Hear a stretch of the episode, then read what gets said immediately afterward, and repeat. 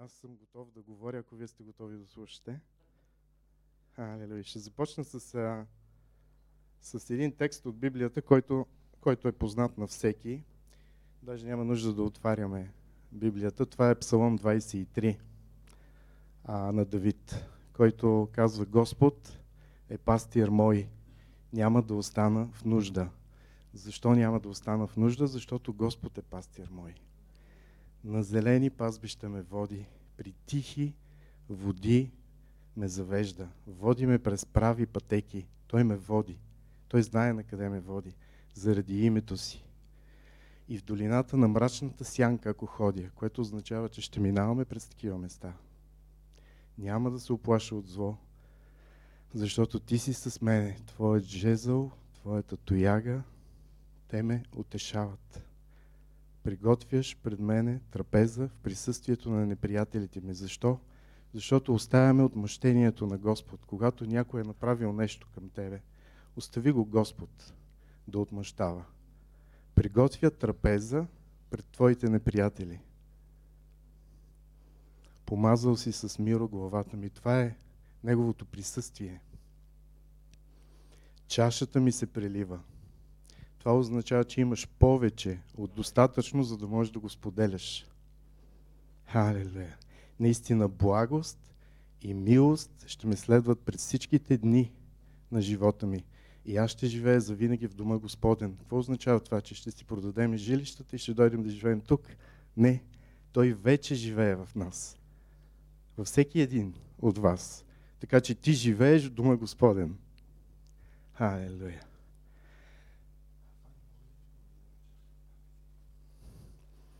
Тази декларация на Давид, той е манифест, който прави с този псалом, лично на мене ми носи една отеха, защото той знае къде ме води. Това, а, това че ме води, означава, че ще има промени.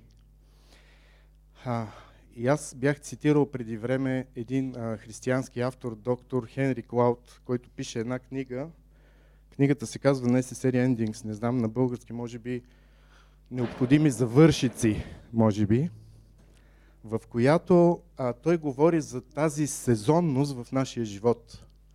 За това, че ще преминаваме през сезони и че завършването на един сезон не е непременно нещо лошо. Напротив, понякога е необходимо. А, не можеш да кажеш, всички искаме нови неща и нови сезони. Да.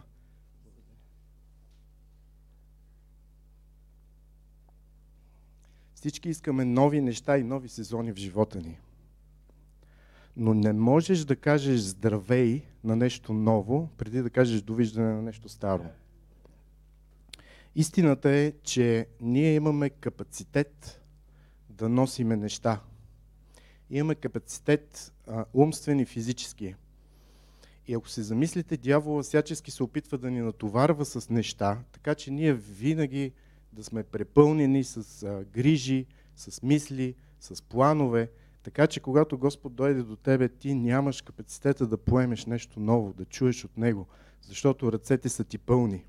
И затова трябва да се научиме да се освобождаваме от старите неща.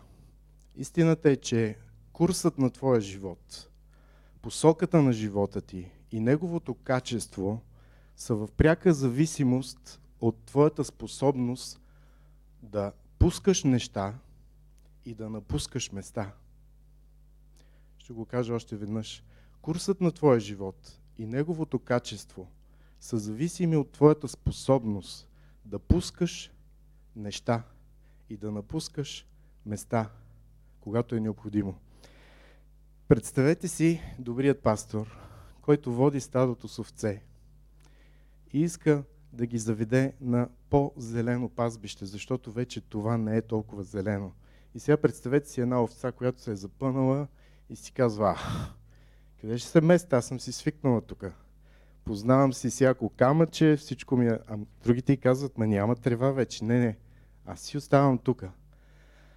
Трябва да сме гъвкави, когато Господ ни води, да пускаме неща и да напускаме места.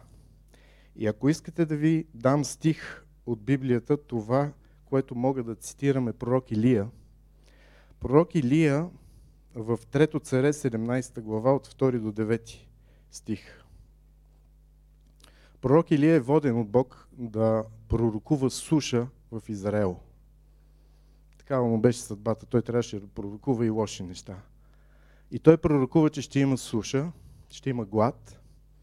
И Господ му каза, сега иди при потока Хеврон и там съм заповядал, от него ще пиеш вода, а враните ще ти носят хляб и месо.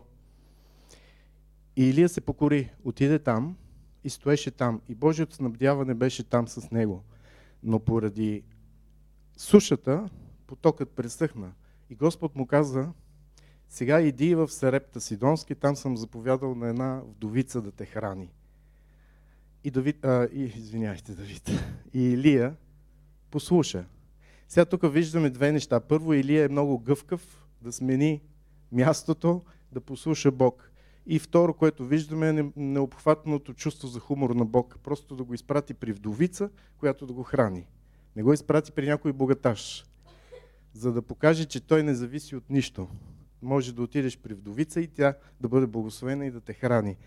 И така Илия се преместваше и Бог вървеше с него и снабдяването беше там.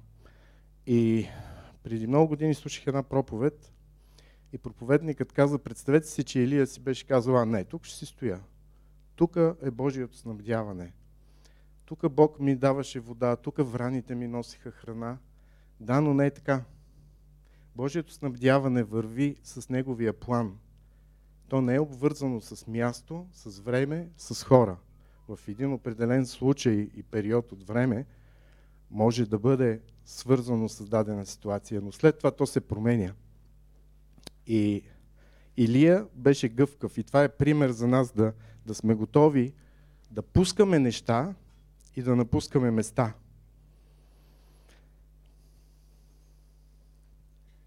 Сега, а, в Еремия, 29 глава, всички знаете този стих, 11 стих, който Господ казва, аз зная мислите, които имам за вас, мисли за бъдеще и за надежда, мисли за добро. Добрата перспектива, която имаме в Бог, може да бъде достигната тогава, когато му се покорим напълно. Сега много пъти сме говорили за това, че Бог има добра съдба за нас, но истината е, че напълно отдаване и напълно отпускане в Неговите ръце е начинът за достигане на тази съдба. И възможността, която ние а, показваме да се доверяваме на Бог, показва до каква степен изпълняваме Неговия план. Доколкото му се довериш, до толкова ще влезеш в този план. За да влезеш в този план на 100% обаче, трябва да оставиш едно нещо, което ние а, много трудно оставяме. Ние го изповядваме, че го оставяме, казваме, Господи, Ти си нашия цар, Ти си моят Господ, Ти си на трона на моето сърце, Ти управляваш живота ми, но това нещо много трудно го пускаме. Някои никога не го пускат. И това е контролът за нашия живот. И не само контролът в нашия живот, но и отговорността за това какво се случва. Контролът за децата ни, контролът в живота на близките ни – много трудно го пускаме това нещо. Когато Давид пише 23-ти псалм, той вижда Бог не само като свой спасител, но той го вижда и като свой пастир. Сега, ако някой в Библията може да говори за пастируване, това е Давид, защото той беше професионален пастир. Той знаеше за какво става въпрос. И той вижда Бог не само като този, който изчиства греховете ми и грешките ми в миналото, но той го вижда като този, който направлява стъпките му в, напред в своя живот. Този, който ръководи бъдещето му. В сезона на зрялост в своя живот Давид стига до заключението, че трябва да се откаже от нещо, което и на нас ни е трудно да се откажем, от този контрол и напълно да се остави в ръцете на Бог, да бъде воден. Господ е моят пастир. Това, което го казва той, вижте сърцето му. Той стига, това е откровение, между другото. Можем да го изговаряме а, хиляди пъти, но ако не го получиш като откровение, няма да заработи в тебе. А контролът всъщност ако се замислиме, е една иллюзия. Ние всъщност си мислим, че имаме контрол, но нямаме никакъв контрол. Защото аз мога да контролирам моето шофиране. Но аз не мога да контролирам как шофират другите около мене. Аз мога да контролирам, а, когато се явявам на интервю за работа, какво да пише в моето CV, мога да контролирам как да говоря, как да се представям на интервюто, но не мога да контролирам дали ще бъда взет на работа или не. Мога да направя една оферта с хубави отстъпки, с хубави а, а, промоции, но не мога да контролирам дали тази оферта ще бъде а, приета. Всъщност, нашият контрол е една иллюзия. Ние си мислиме, че можем да контролираме. Ние даваме, но не контролираме. Ние можем да влияем, но не можем да контролираме резултатите.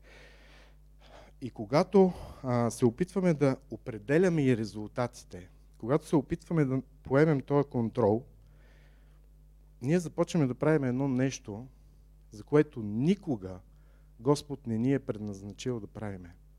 Ние поемаме една отговорност за резултатите, а тая отговорност е Божия отговорност, Божий товар.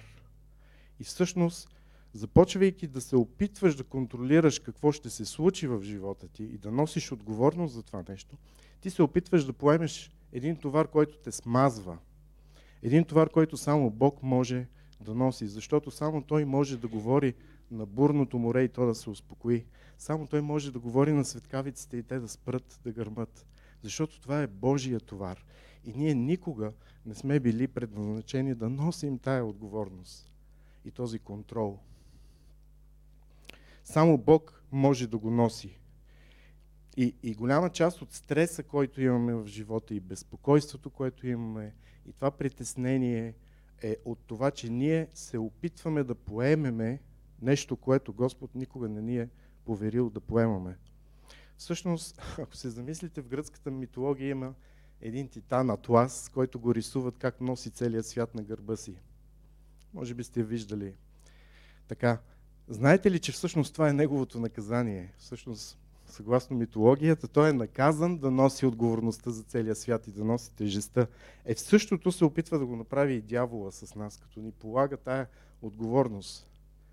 Ние имаме отговорност и контрол върху нашите решения. Но ние не можем да контролираме резултатите. Абсолютно, защото става и манипулация. Вчера, докато се подготвях за тази проповед и се молих и ще го споделя това, защото сме много близки. А, в мене дойде пак а, ситуацията с Дени.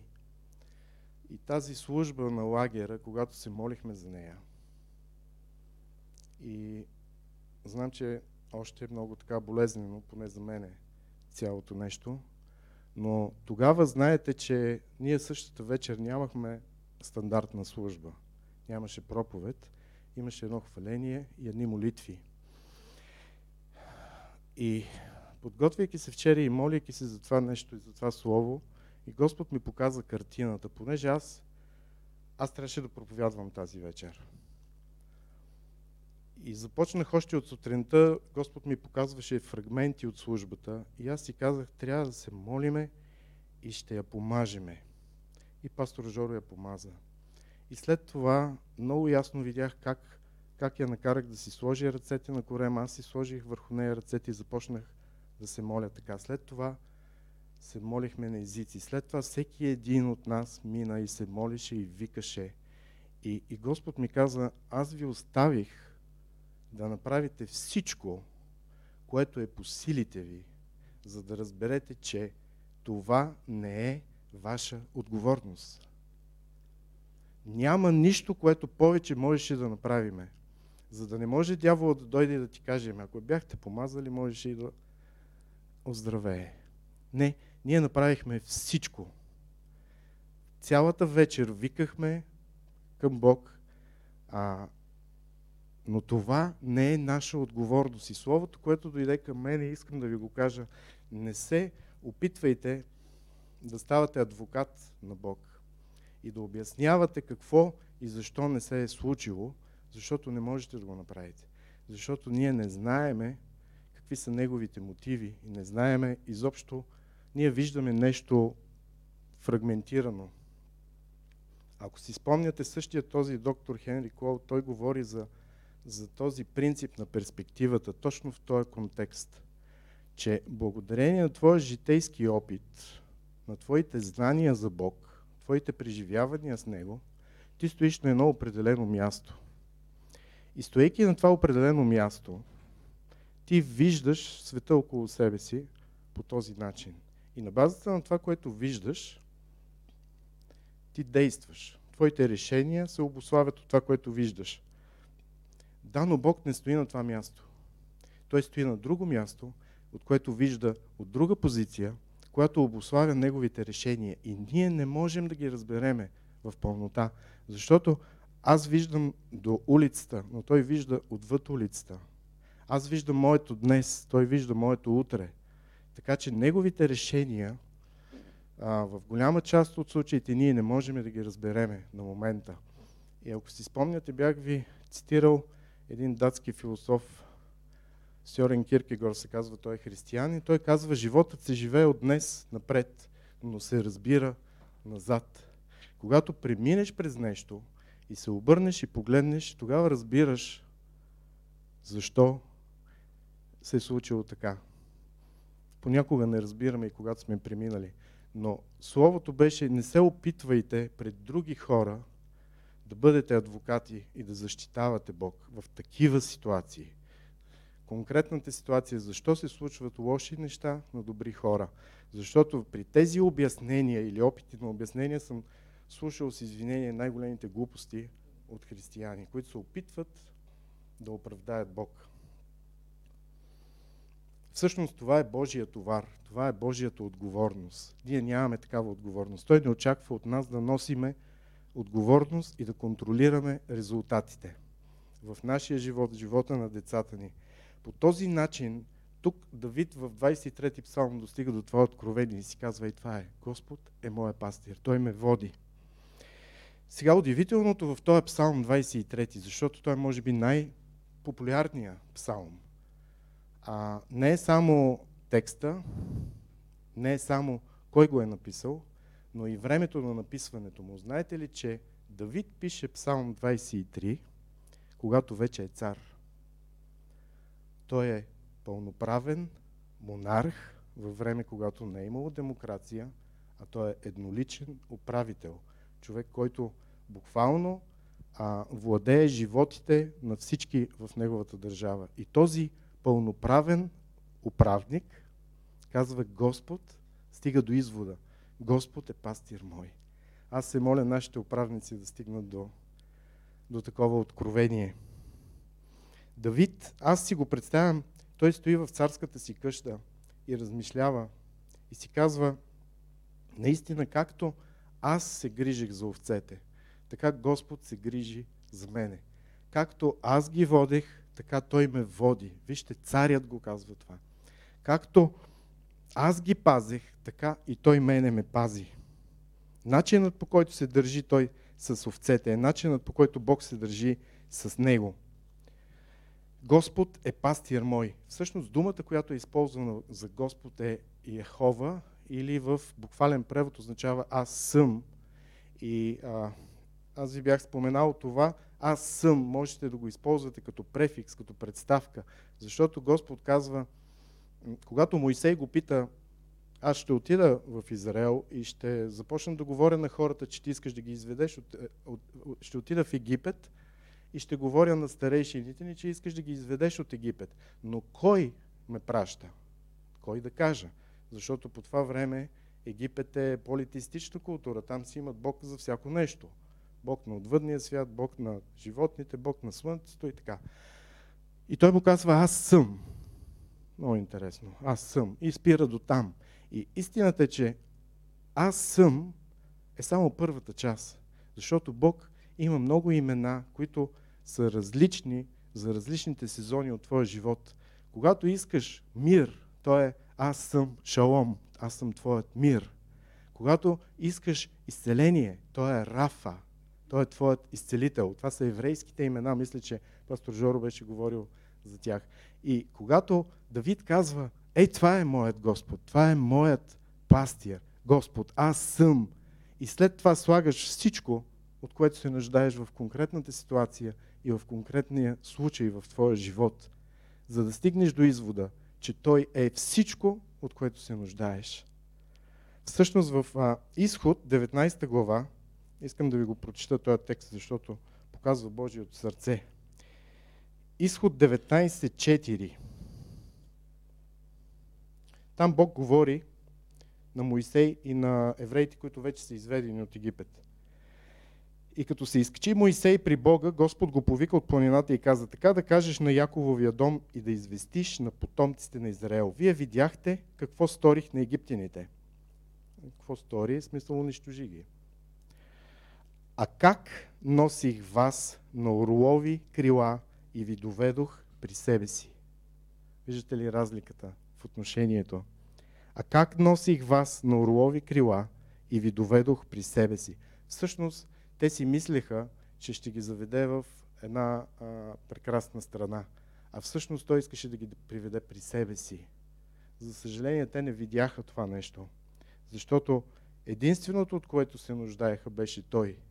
И той ги изведе от Египет, за да ги приведа при себе си, казва. И Давид казва, е, това е моят пастор.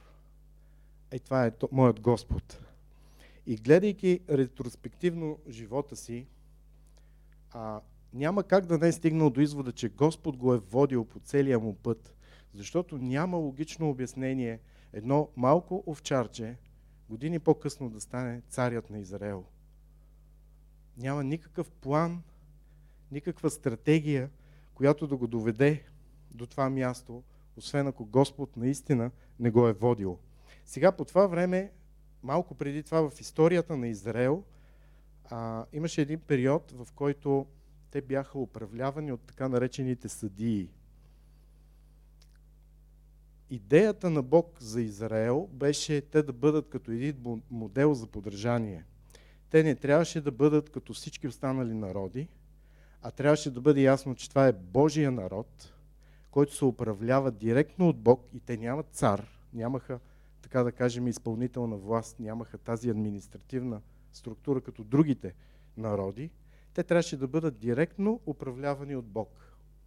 За да може всички народи да видят това и да покупнеят и да се върнат към Бог. Това беше генералният план. И затова те нямаха цар.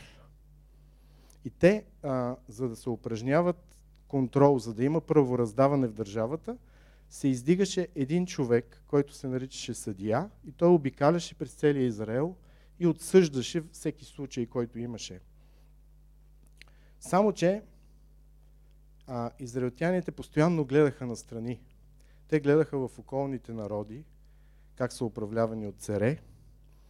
И те отхвърлиха Бог и казаха на Самуил, на тогавашния съдия, постави ни и на нас цар да бъдем като другите. Твърде голямото вглеждане в живота на другите не е добро, защото то може да предизвика в тебе апетити за неща, които ти нямаш нужда и те не са добри за тебе. Защото, вие знаете, тревата в съседния двор винаги е по-зелена, колата никога не се разваля, винаги всичко е окей. Okay. Но твърде голямото вглеждане и преекспониране не е добро, защото то започва да те кара да искаш неща, които не са за тебе и не са добри за тебе. И евреите гледаха наоколо и купнееха за цар. Защо? Защото те не разпознаха това, което имаха. Когато не разпознаваш това, което Господ ти е дал, ти започваш да се оглеждаш на страни, да искаш други неща. И те искаха цар, и искаха цар, и искаха цар. И накрая Господ им даде цар. Но даде им цар не защото това беше добро за тях. И не защото те имаха нужда от цар. А защото когато Господ не може да, ти, да те води чрез инструкции, той започва да те води чрез опит. За съжаление, това е горчивия начин за достигане на истината. Нали, знаете, има три пътя за достигане до истината. Първият е най-благодатния, най-така възвишения. Сядаш, размишляваш, Решаваш какво да правиш и го правиш. Най-неприятният е проба грешка. Пробваш, шамари, не става, добре, не е това. А най-благодатният е да дойде един приятел и да ти каже, виж, ето така направи. И когато Господ не може да те води чрез инструкции, ти не му позволяваш, защото Той ти дава инструкция, но ти не я следваш, защото държиш контрола си, тогава започва да те води чрез опит. И така евреите искаха цар и той им даде цар. Като им каза какво ще им се случи, че този цар ще им взима синовете за войници, че когато види техните ниви, че са по-хубави, ще им ги вземе, че те ще му слугуват, че му плащат данъци, но те казаха, не, не, въпреки това искаме да сме като другите. Последният съдия всъщност беше Самуил. И след като той остаря, а, трябваше да бъдат неговите синове съдии в Израел. Само, че те се провалиха в тази, тази си работа, защото бяха твърде корумпирани. И всички протестираха срещу тях, така че, а, така че евреите поискаха цар и, и Господ говори на Самуил и той издигна Саул за цар. Сега Саул, ако прочетете за него, пише, че той беше най-красивият измежду евреите, най-високият, имал най-красива коса и така нататък. Това като реклама, нали? Беше уникален. Но всъщност Саул а, беше много успешен, докато неговия успех не стана причина за неговия провал. Всъщност това не е парадокс. Много често успехът на един управник всъщност води до неговия а, провал. Защото това е най-честата причина. Всъщност истинската причина е неспособността му а, да се неспособността му да се справи и да усети а, във времето на успех къде са границите му. Защото когато си направил грешка и си се провалил и си отпаднал от а, пътя, по който трябва да вървиш, ти си знаеш къде си сгафил. Нали? Ако не знаеш, ще дойде някой ще ти каже, виж, ей тук обърка, ти знаеш къде трябва да се върнеш. Но когато си успешен, когато си първият цар и ти си успешен и ти вървиш напред, ти не знаеш къде са ти лимитите, къде са границите. Малко нещата стават по-така размити. И много често този успех води до провала на, на въпросния управник. И тук ще ви цитирам една мисъл на Осло Чембърс, който казва, не всеки човек може да носи пълна чаша. Внезапното извисяване често води до гордост и падение. Най-взискателният изпит за оцеляване е просперитетът. Най-взискателният изпит за оцеляване е просперитетът, не провала. И ако се замислите веднага, всеки един ще се сети за близък човек, който е станал много успешен и това го е променило, но не за хубаво. Така че ето го Саул. Неговия успех се превръща в причина за провал. Той стана арогантен, а, а още повече от това той стана неверен. Така че Бог го уволни от неговата длъжност. Обаче той така го уволни грубо, че даже не му каза, каза на Самуил. Аз го отхвърлих. Буквално, ако четете историята, ще видите, че Бог никога не му казва на Саул. Той продължи да си царува, но вече Божият дух не беше върху него. А, Бог го отхвърли, защото, защото той стана арогантен и стана неверен. А не, не защото беше несъвършен. Защото следващия цар след Саул, Давид, а, в морално отношение беше много по-зле от Саул. В морално отношение Давид направи неща, които Саул даже не успя да направи. Нали? А, но това какво ни показва? Това показва, че Господ няма проблем да използва несъвършенни хора, но Той не използва неверни хора. Няма, това пак, вижте пак, защо съм фен на Давид. Защото ми показва, че може да не съм съвършен, но ако се показваш верен и ако устояваш на това, което Господ те води да вървиш в този път, дори да правиш някакви грешки, а той няма да се оттегли от тебе, защото не е проблем за него да работи с несъвършен човек. Проблем е да работи с неверен и той не го използва. И затова Саул беше отхвърлен веднага, защото се показа неверен. Може да прочетете историята в Първо царе, 15 глава, от 1 до 22 стих. Там Бог постави една задача на Саул и той се провали в нея. Показа се неверен. Всъщност, той започна да царува в 13 глава и в 15 вече беше отхвърлен. Много бързо а, а, фиаско се получи при него. Сега Самуил беше възмутен, пише текста, и плачеше, скърбеше за Саул. Според мен той плачеше и скърбеше и за себе си, защото първо той беше последният съдия. С него трябваше да приключи тая епоха на тези а, големи хора, а, които съдеха. На всичкото отгоре той трябваше да помаже първия цар, което беше реално бунт на Израел срещу Бог, защото Бог му каза, те не отхвърлят тебе, те отхвърлят мен и си искат собствен цар. Помаза го първия цар, той пък взе, че се провали толкова бързо.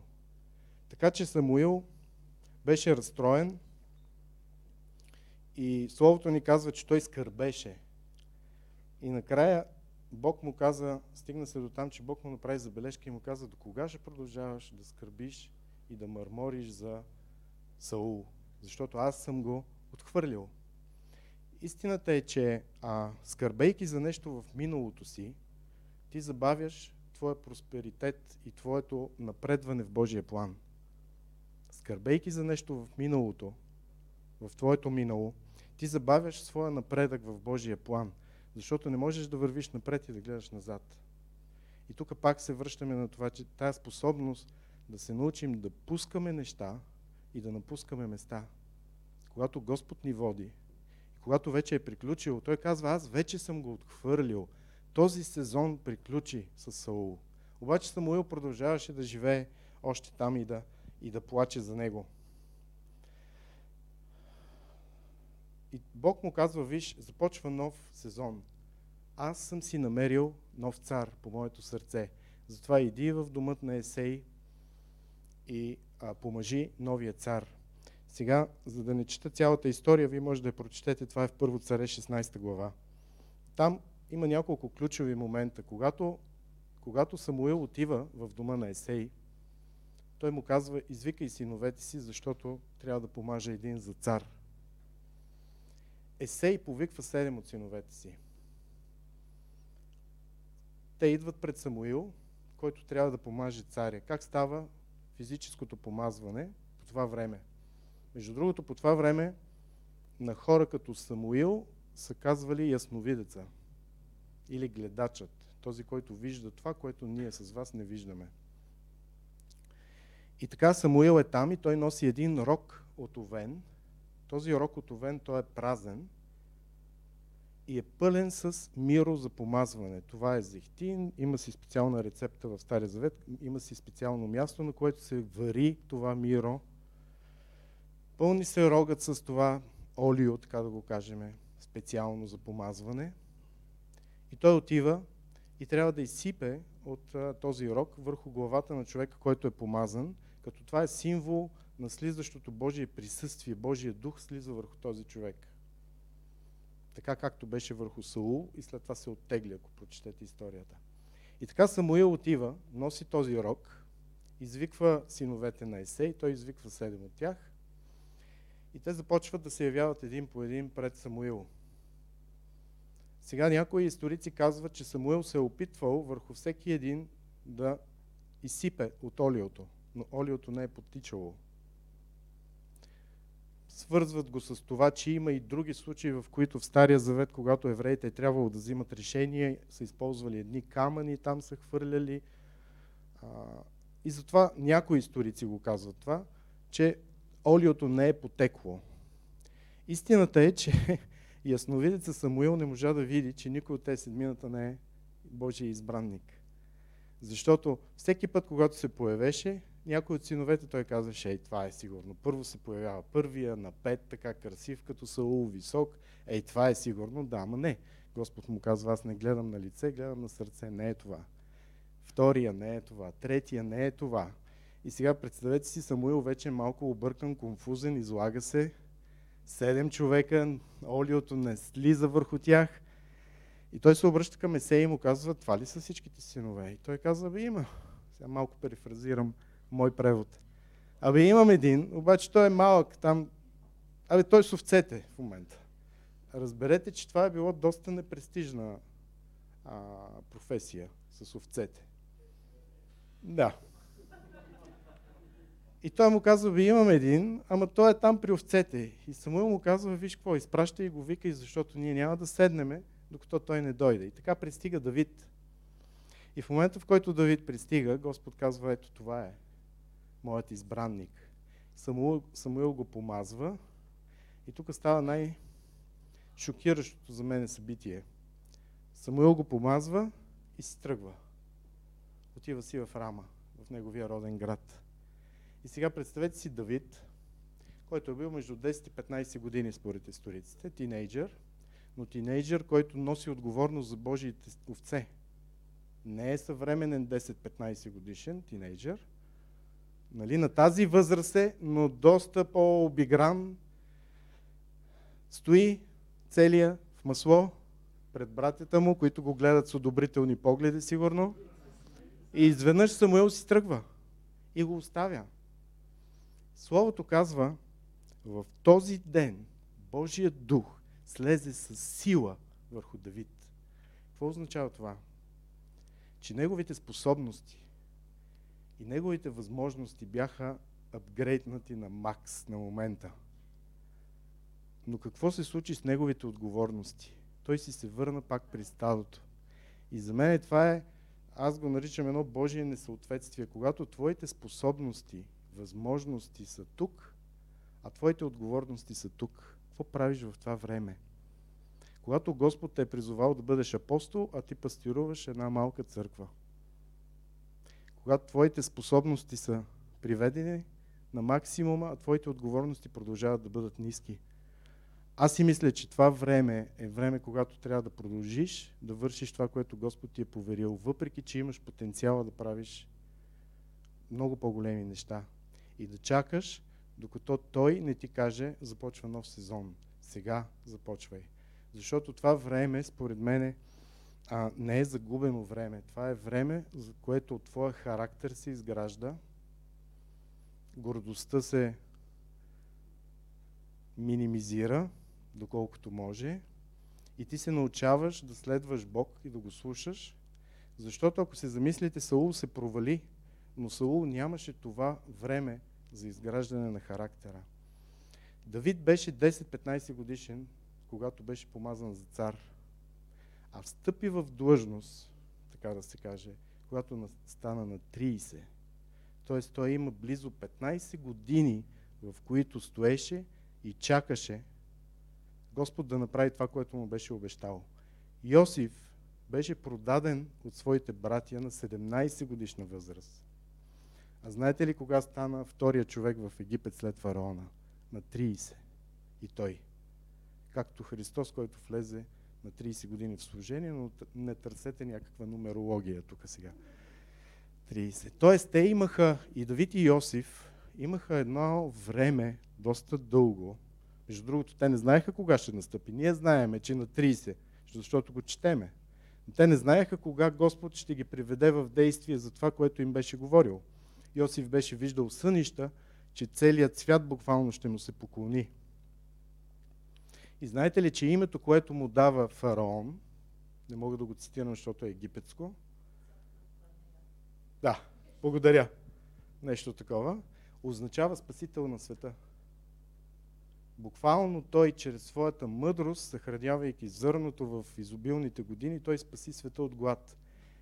А ако погледнете още по още по-пророчески ще видите, че той спаси Израел по този начин и той спаси родителите и потопството на Христос. Нали, буквално той спаси тези, които щеше да родат Христос. И той беше наречен Спасителят на света.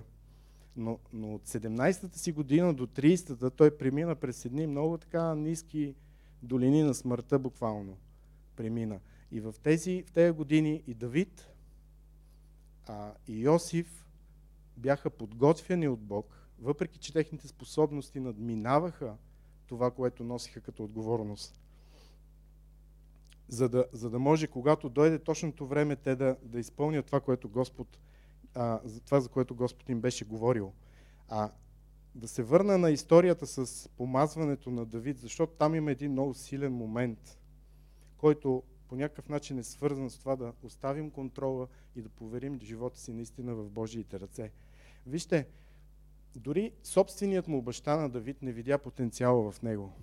И когато Самуил каза, извикай синовете си, за да помаже един от тях, той даже не го извика него. Той не видя в него потенциала. Извика седемте братя преди него. Но истината е, че когато Бог има нещо за тебе, няма значение кой ще стигне пръв. Може да отиде някой да кандидатства пръв за тази работа преди тебе, може да е намерил вътрешен човек преди тебе, може да се е явил на интервю за теб преди тебе. Но ако това нещо е от Бог за тебе, то ще стои и ще те чака. Ако си го пропуснал, най-вероятно не е било за тебе. Тоест, това трябва да свали този товар, да контролираш резултатите, защото, ето, Есей се опита да промотира седемте си сина пред Давид, но всъщност това беше запазено за Давид и Господ си го чакаше. И когато Давид се появи, той получи помазанието. Когато Господ има нещо за мен и за тебе, няма никакво значение кой ще стигне пръв до него.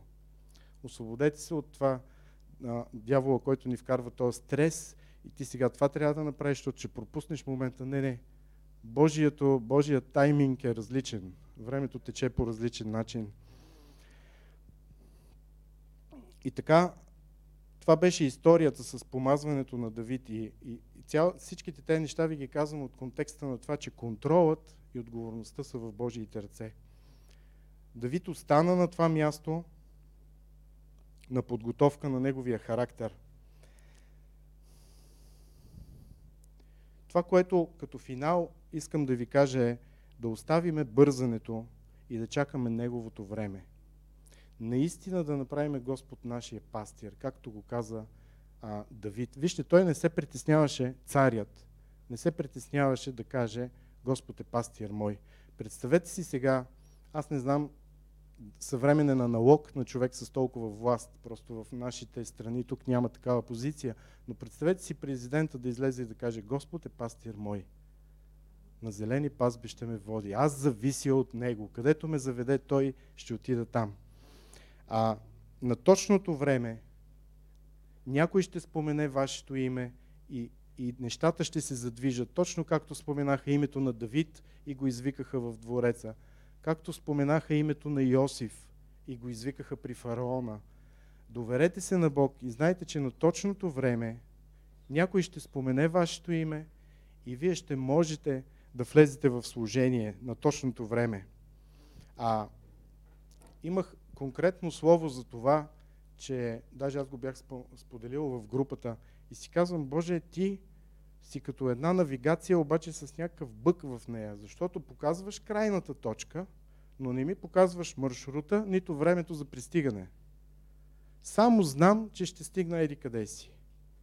И Давид и Йосиф знаеха, че ще бъдат издигнати, но не знаеха през какво ще минат и колко време ще им отнеме това. Но истината е, картината, която ми показва е, че аз трябва да застана в колата като един пасажир, а той е шофьора, който знае къде ме води, през кой път да мине, за да няма задръствания, така че да стигнем на време. единственото, което ние трябва да направим е да сме спокойни а, и да му се довериме напълно, защото Исус Христос казва, и с това ще завърша, аз дойдох за да ви дам мир. И съвременният превод е мир, който никой ум не може да схване. Мир, който не може да бъде описан. Такъв мир, който няма логическо обяснение. Ето това е неговата, неговото желание. Този мир да бъде в нас. Защото той ни говори точно в този мир. Ако си спомняте, когато Илия беше в пещерата и искаше Бог да му се яви, и минаваха гърмотевици, бури, и накрая, казва, се появи един тих, много тих глас и казва, Господ беше в този глас. Той не беше в бурята, той не беше в, в хаоса. Така че нека бъдем спокойни, да оставиме наистина контрола в Него и да му се довериме, Той да ни води. Халилуя. Ако искате сега да...